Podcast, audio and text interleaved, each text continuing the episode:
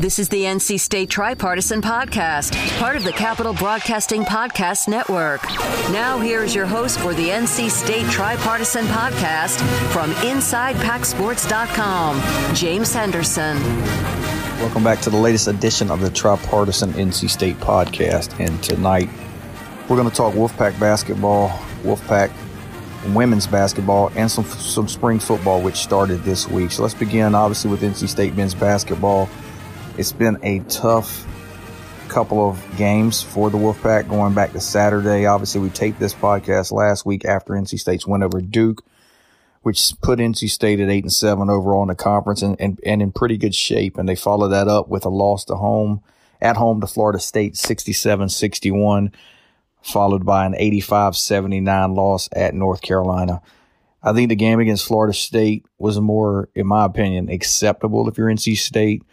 Uh, Florida State came in into that top 10 team. And for me, you know, it was really the first time I had a chance to watch Florida State play in person this year. And I hadn't had a chance to watch much of them this season, but I was really impressed with them. Uh, very athletic team uh, under Leonard Hamilton. They're, you know, they fit their systems well. I mean, he's been there for so long that he's been able to recruit to, to their, their schemes offensively and defensively.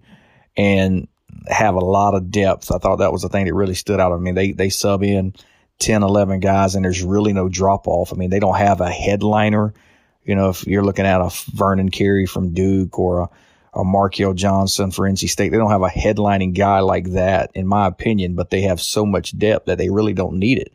And I think that's what makes them dangerous. And NC State really struggled with their size and athleticism, especially in the second half. You know, NC State played well in that first half but FSU came out in the second half, made shots, and really clamped down defensively. And, State wasn't able to overcome that. Uh, State led at the half, I believe, by five points. Went on to lose 67 61. And, and, and like I said, I mean, I thought Florida State impressed me. I, I think right now, Florida State's the best team in the league. Um, I, I think they're, they top to bottom have the deepest roster. Uh, like I said, I mean, with, with Leonard being there for, for what seems like forever now, you know, they they've really recruited well to their schemes, to their system. They have good chemistry, and they're just playing good basketball. Uh, they followed up that win against NC State with a big win Monday night against Louisville. You know, in a game that I think put them in first place.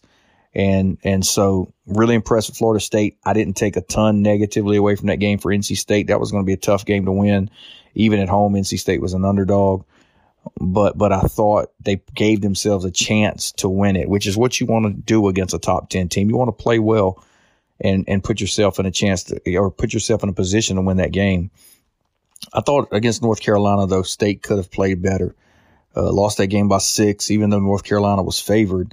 You know, UNC came in seven game losing streak, hadn't won since they won in Raleigh, and State just you know just jumped out to an early ten nothing lead playing very good basketball to start the game. Then they started missing some straw, some shots. I thought they got, uh, I thought they started to settle for jumpers a little too much. They didn't really drive the basketball as much as they needed to.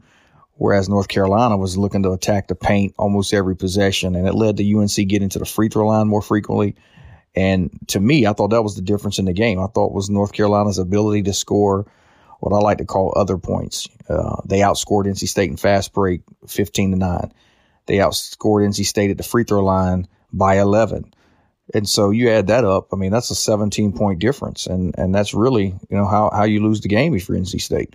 You know, to lose that game by six. You know, Garrison Brooks played well for North Carolina, but I didn't think he was the big factor. I mean, he scored 30 points, but it wasn't a, uh, you know, a, a, typical 30 points. He only made eight field goals. He shot 14 of 16 from the free throw line, despite being a 56% free throw shooter. So, you know, a little bit of flukiness there to his numbers. But I thought that the, the X factor in the game for, for North Carolina was Christian Keeling, uh, the grad transfer guard. He came in averaging six points per game. Finished with 16 on seven to nine shooting from the field. Very efficient night. And, and I felt like for NC State going on the road, they needed that type of a performance from one of their role players. And ultimately, when you have a lot of these close games, it comes down to which team has a guy like Keeling step up. And in this game, it was him. Uh, you know, for NC State, they didn't get that type of an effort from Jericole Hellems or, or, or Braxton Beverly or, you know, Manny Bates or anybody like that. Even, even their main guys, you know, outside of Markell Johnson and DJ DJ Funderburk, I thought CJ Bryce really struggled. Devon Daniels only played 23 minutes, dealt with foul trouble, so he didn't put up his typical numbers, and and because of that, they weren't able to get over the hump, and that's a frustrating loss I know for NC State fans to lose both games to North Carolina this year, considering how bad North Carolina is this season. That's not a loss that NC State fans want to want to deal with or want to want to experience two losses to North Carolina, but UNC still a really talented team. UNC still has a Hall of Fame coach. I mean, that's never an easy game for NC State. You know, even even when UNC's down, because North Carolina uh, under Roy Williams, you know, they they value this rivalry and they they look to um, win that game. I mean, this isn't a game, despite the fact they normally win it. It's not a, a situation where they overlook NC State at all. I mean, Roy Williams grew up in this state. He understood that, that, you know, the UNC NC State rivalry when he was a kid, it was the big rivalry. It wasn't UNC and Duke. So he, he puts extra emphasis on this game. And you can tell it from his players. I thought UNC played really hard. And and going in, I knew it was going to be a tough game for NC State, but I thought State could have they could have won that game. They just didn't make enough of the plays. Um, in the second half. You know, I thought it was interesting. They jumped out to a seven point lead to start the second half. And then North Carolina went on a 19 to 4 run, and that really busted the game open for UNC, and State couldn't completely close that gap. They got it to three points, and and you know we talked about UNC being on a seven game losing streak, but really they've just been unable to close games. You know they lost to Duke in in double overtime after leading at the end of regulation, or going in you know going into the final seconds. Duke had to hit a buzzer beater to force overtime. They lost to Virginia and Notre Dame, both on buzzer beaters, games they were leading. Virginia hit a buzzer, be- a buzzer beater at the buzzer. Uh, Notre Dame hit one with, I think, 0.3 seconds left. And so that's two games they probably are telling themselves they should have won. Uh, you know, went to Florida State. I just spent first five minutes of this podcast talking about how good Florida State is. North Carolina went to Florida State and, and lost, I think, by one in that game. So their record's a little deceiving with them losing seven straight games. They just hadn't been able to close out games. Whereas against NC State, I think the last 90 seconds, I think they hit eight of eight free throws to close the game out. You know, if you're making free throws once you got a lead, you're not losing. And, and UNC made every free throw down the stretch and, and was able to, to secure the win. So disappointing loss for NC State leaves them at, at, at uh, eight and nine now in ACC play with three games left. They've got Pitt this week at Sat on Saturday at noon. Follow that up Monday night at Duke, which won't be easy. And then they end the regular season Friday in, in Raleigh in PNC Arena against Wake Forest at 7 o'clock Friday night. So, two, in my opinion, two very winnable games with Pittsburgh and Wake. And then you've got the tough one against Duke, but that's a team NC State's already beat. I think if they can beat Pitt and Wake, you know, they'll get to 10 and 10 in the league and keep themselves in a position to be right there on that bubble. Obviously, if you go and beat Duke, I mean, that's a huge game changer for you. That might lock up a bid for NC State in the NCAA tournament to get them another big, big win. But they've got to take care of business now against the teams you should beat, and that's Pitt and Wake Forest. And so it's going to be interesting to see. Obviously, by the next time we tape this podcast, it'll probably be before the Wake Forest game. So we'll know where things stand with Pitt and Duke. But State's got to get get it. They've got to win this Pittsburgh game. They've got to. I think if you win the Pitt game to get into nine to nine, you go to Duke, you, you don't have as much pressure on you there. Uh, obviously, that's that's a game you want to get, but it's also, I think, a, a win-win situation because you're the underdog. There's not a ton of expectations for you to go to Cameron and win that game, and so if you're able to do so, I, I think NC State could potentially lock up an NCAA tournament bid. Looking at women's basketball, I think they've been in a tailspin lately, and I know for a lot of NC State fans, which have started to focus on women's basketball even more, it's it's been frustrating because you know you look back a couple weeks ago, and NC State controlled its own destiny relative to winning the ACC.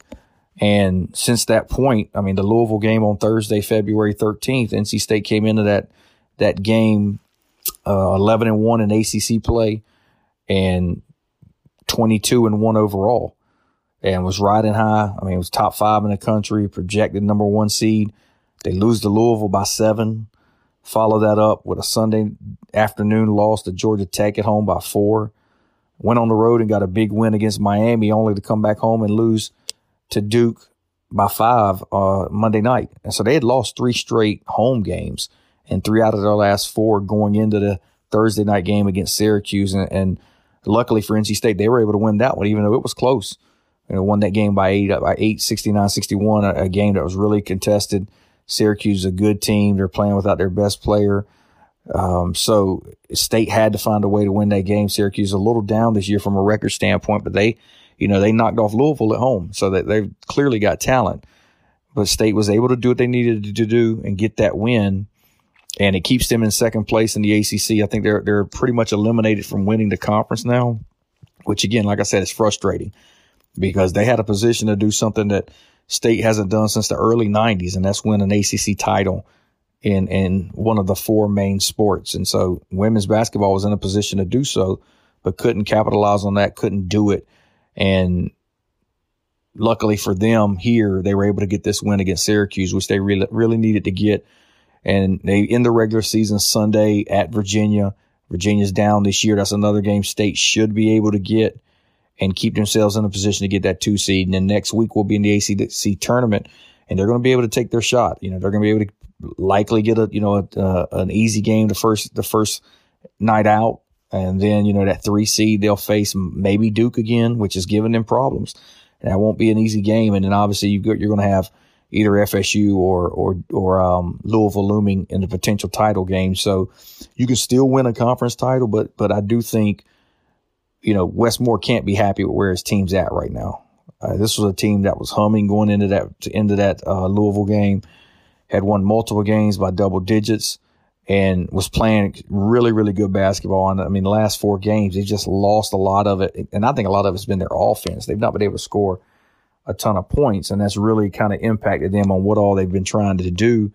Because for, for state, you know, offensively, well, well, with this team, with Wes Moore, his systems have generally been built on defense. And he wants to win games with defense. But the problem is NC State's been turning the ball over so much. It's been leading to easy baskets for the opposition and really igniting the other team's offense.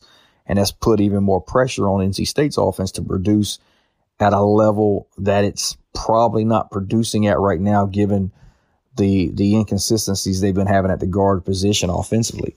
And so they need to get back on track in terms of not turning the ball over, playing sound defense, and letting their defense win games for them.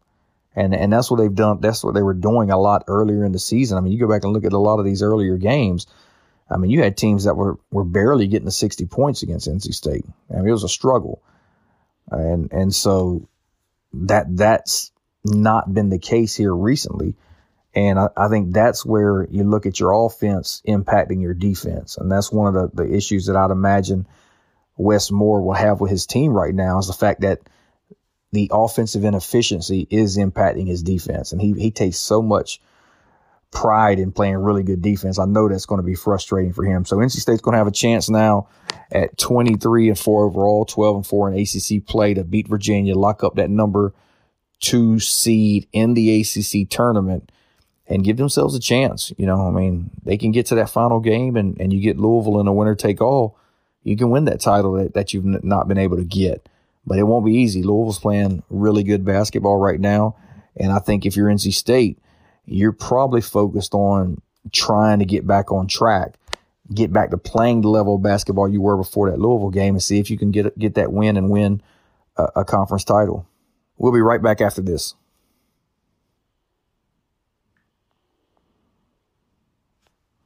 NC State started spring practice this week, uh, Thursday afternoon, Thursday morning, excuse me and a lot of questions about the team. And, and, you know, from a media standpoint, we've generally over the years been given access to the first practice, but that wasn't the case this year.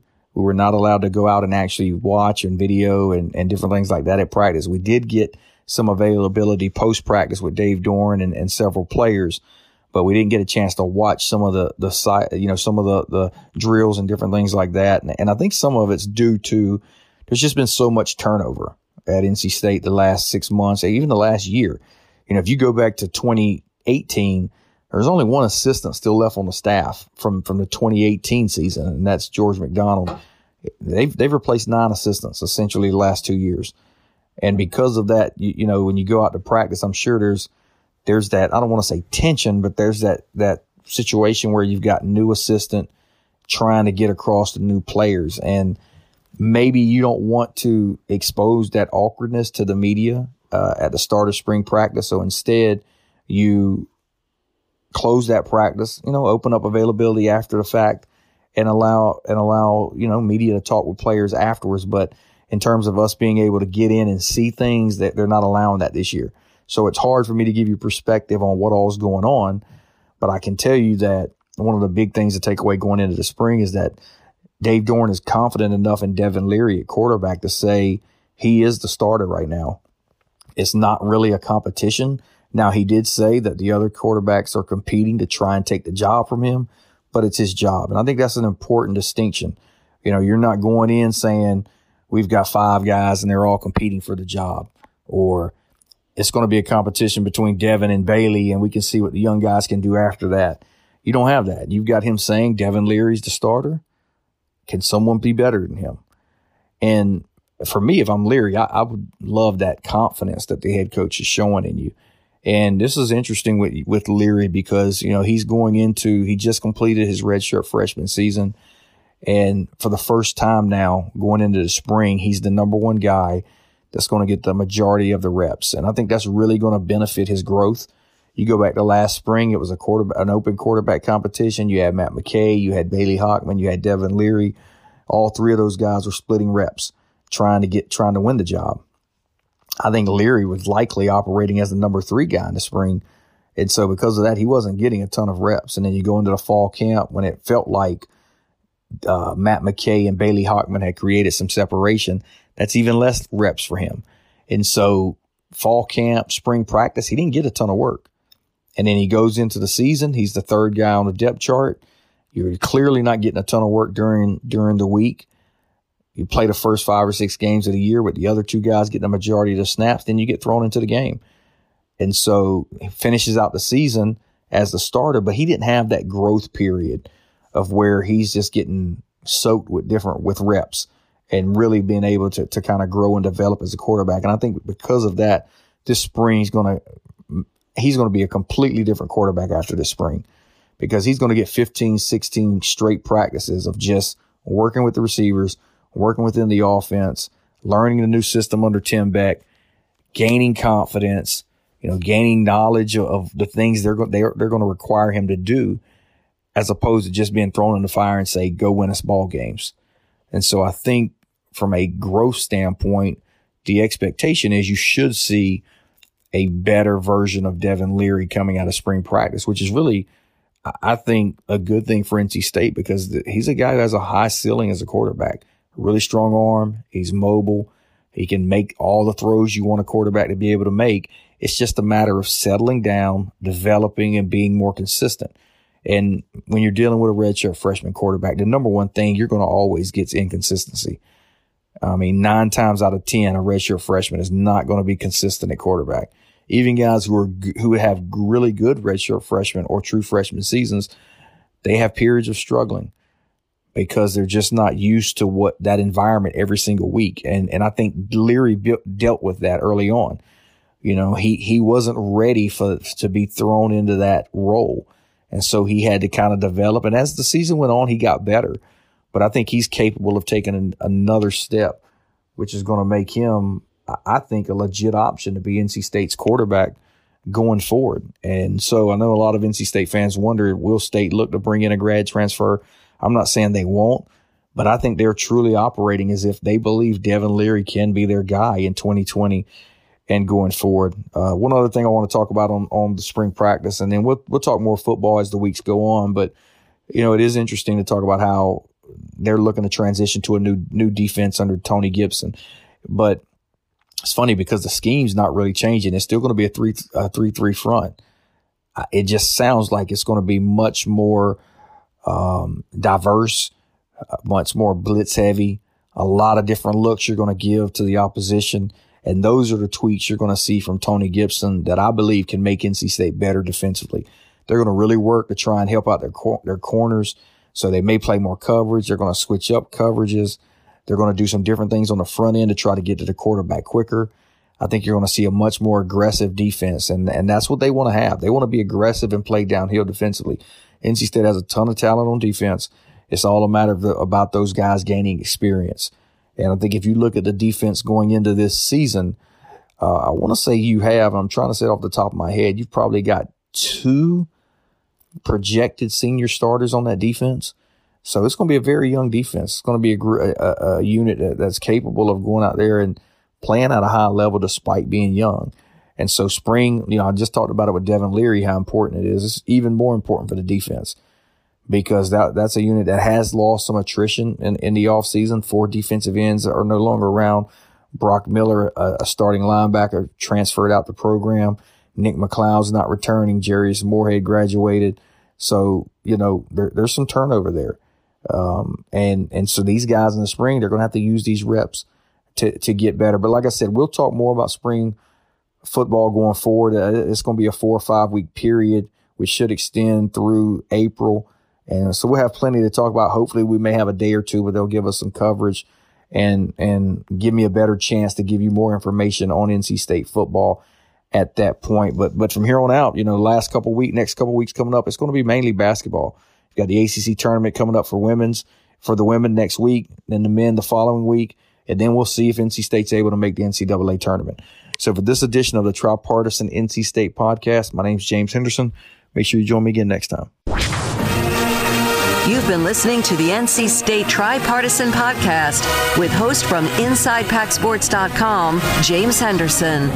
Don't forget there are many ways you can listen to this podcast, including streaming at WRALSportsFan.com, the WRAL Sportsfan app, and you can also subscribe for free at Apple Podcasts, Google Play, Google Podcasts, Spotify, Stitcher, Pocket Casts, and TuneIn. Thanks again for listening to the NC State Tripartisan Podcast.